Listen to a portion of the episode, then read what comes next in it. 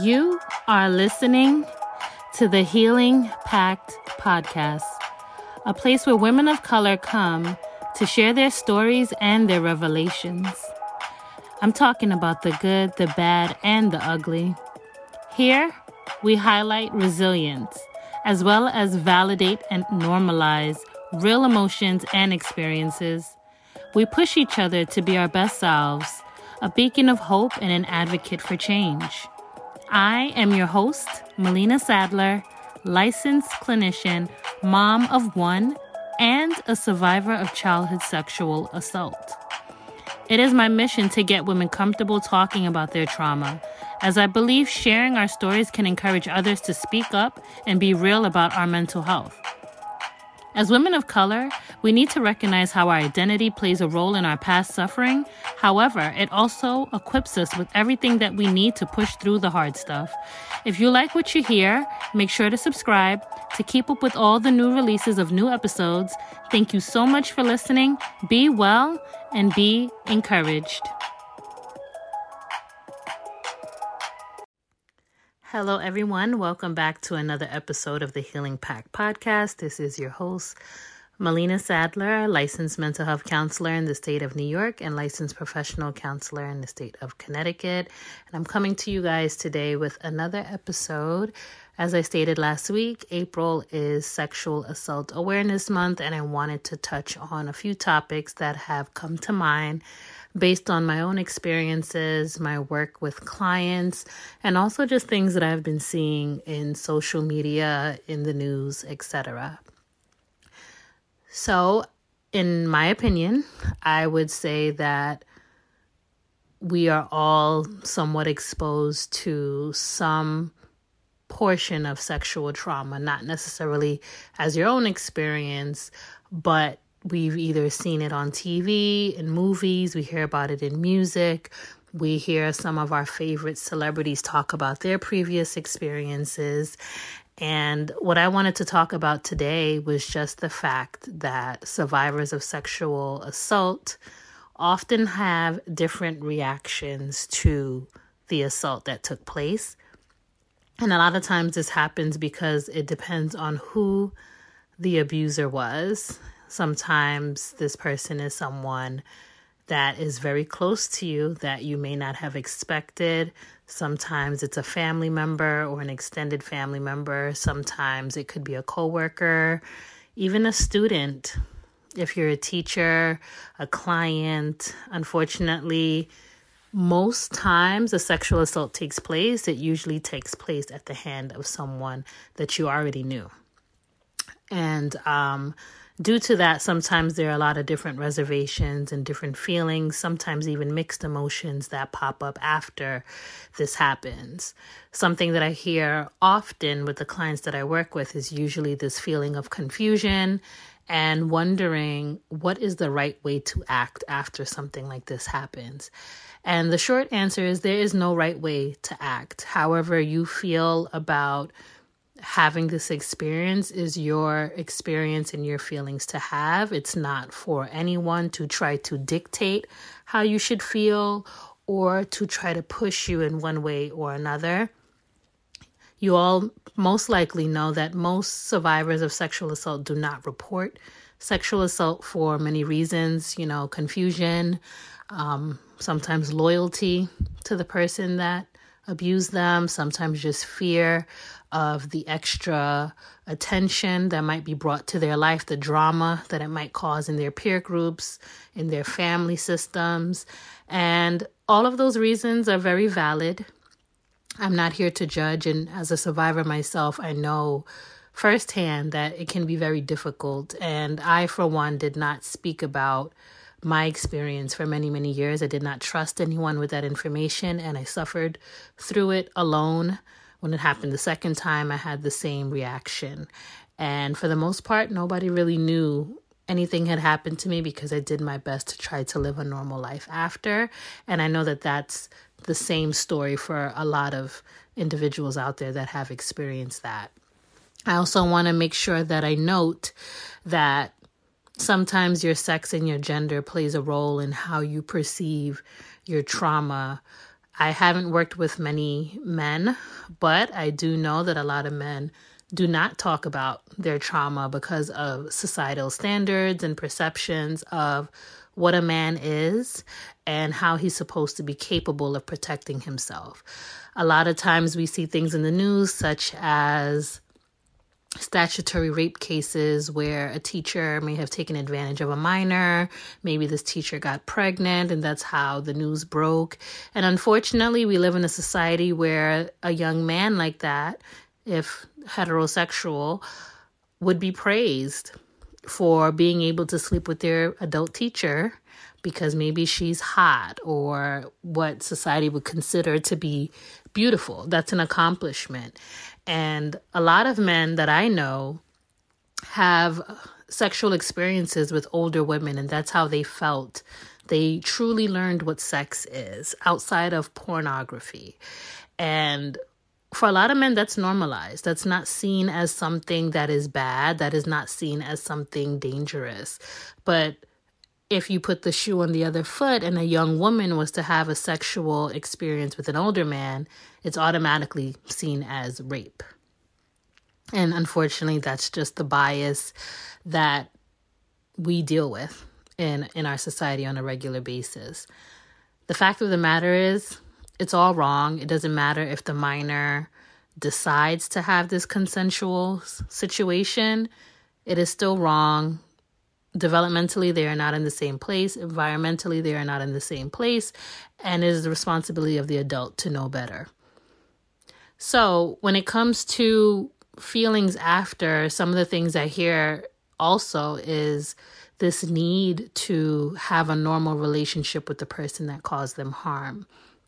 And a lot of people would judge survivors and ask them if they're crazy. They will try to justify the abuse and state that if they're not feeling bad about it or they're not feeling depressed about it or if they're not fearful of this person, then maybe the rape did not take place. And that's just simply not true. When you think about trauma and what it does to the body, what it does to the brain, what it does to your DNA, you will have a better understanding of how the body tries to protect itself from harm. And a lot of the times, people who have been perpetuated by these issues will file away these traumatic incidents just for the sake of trying to live a normal and peaceful life. You might see some individuals stay in communication with their rapists.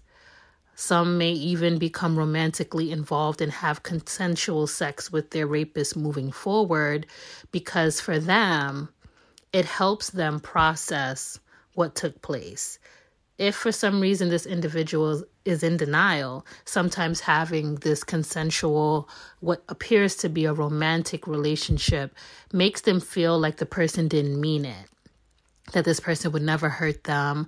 Um, this person would never intentionally go out of their way to cause them harm, but it does not negate what took place.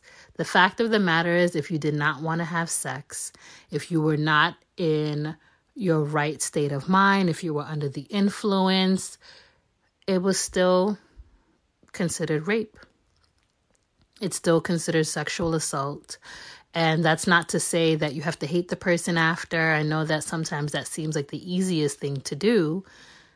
But there are definitely people who will try to remain status quo. They might avoid the person, but sometimes this person is in their peer groups and they're not comfortable talking about it with their other peers because they might feel like they are forcing their peers to choose a side, to believe them and not the other person. And sometimes it can be hurtful to have your closest friends believe the other person or to justify the behavior by saying something along the lines of, well, when they flirted with you, you didn't really push them away.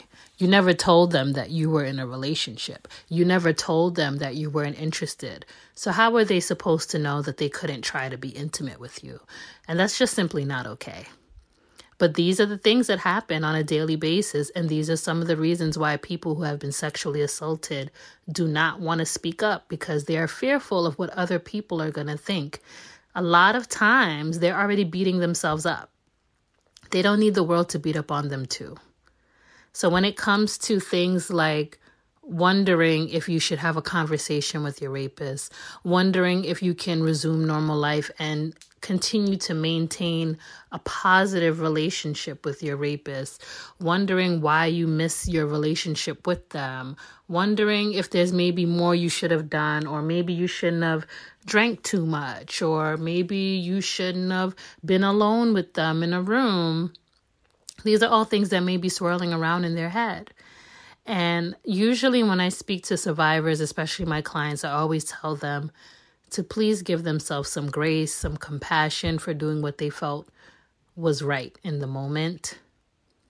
Whether they decided to separate from this person, whether they felt like they needed to play along for a little bit for the sake of peace, they are not wrong. And it is nobody's job to tell anyone how they should be processing it.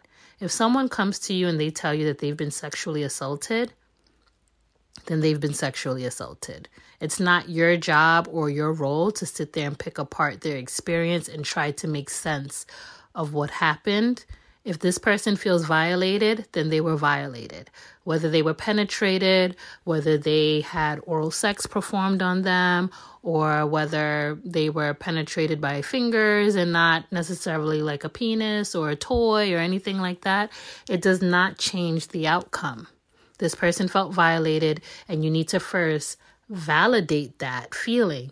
If they want to go into the details of what happened to them, that is their right. If they do not want to, that is also their right. If they want to report it, that is their right. If they choose not to, that is also their right. What you can do as a supportive friend or a family member, a peer, or a colleague is to encourage them to get help if they feel like they need it.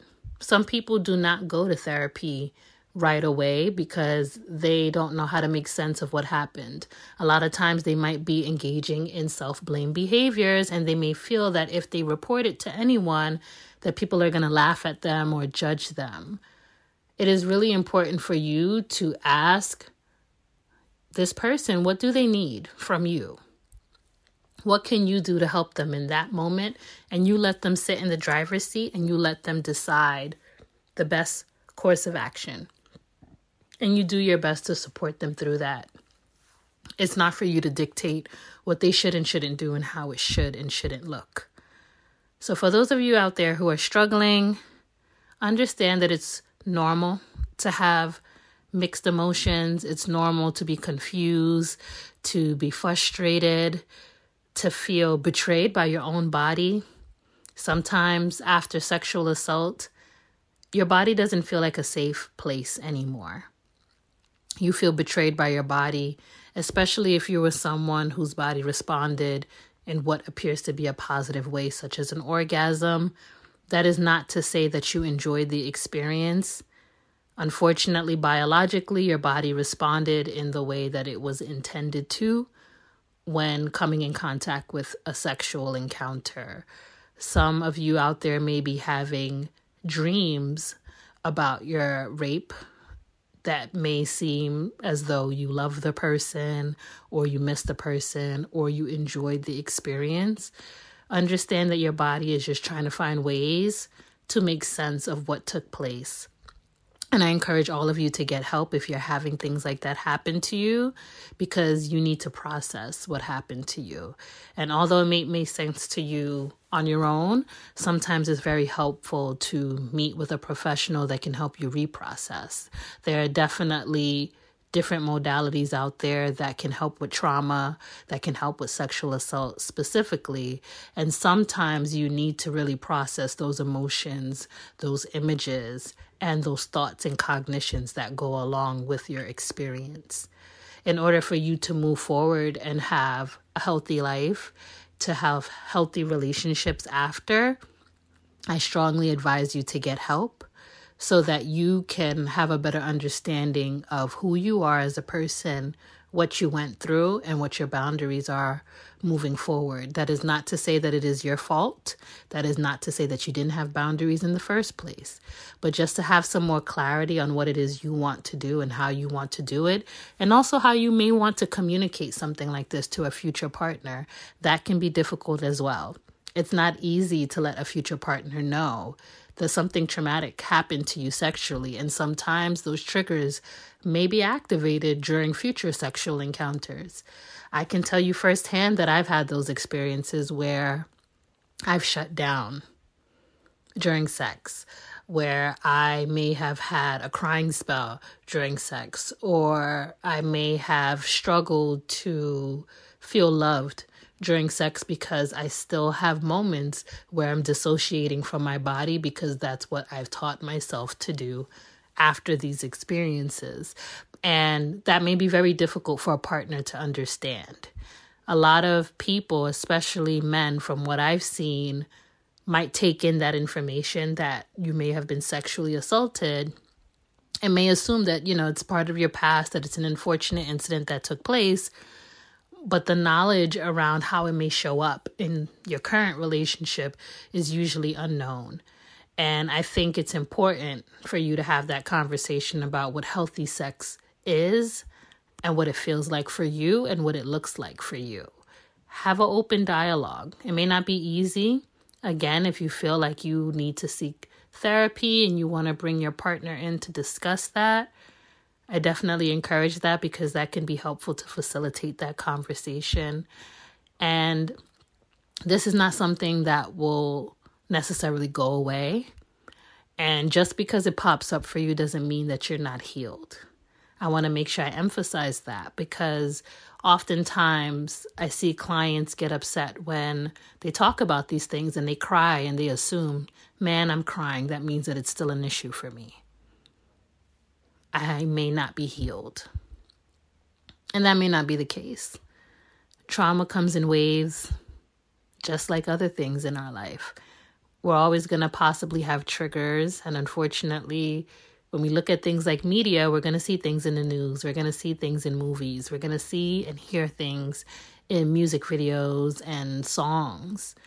We're going to hear statements that are cringeworthy we live in a very sexualized world where sometimes things go over people's heads, where sometimes people don't understand the impact of their words and their actions until someone brings it to their attention.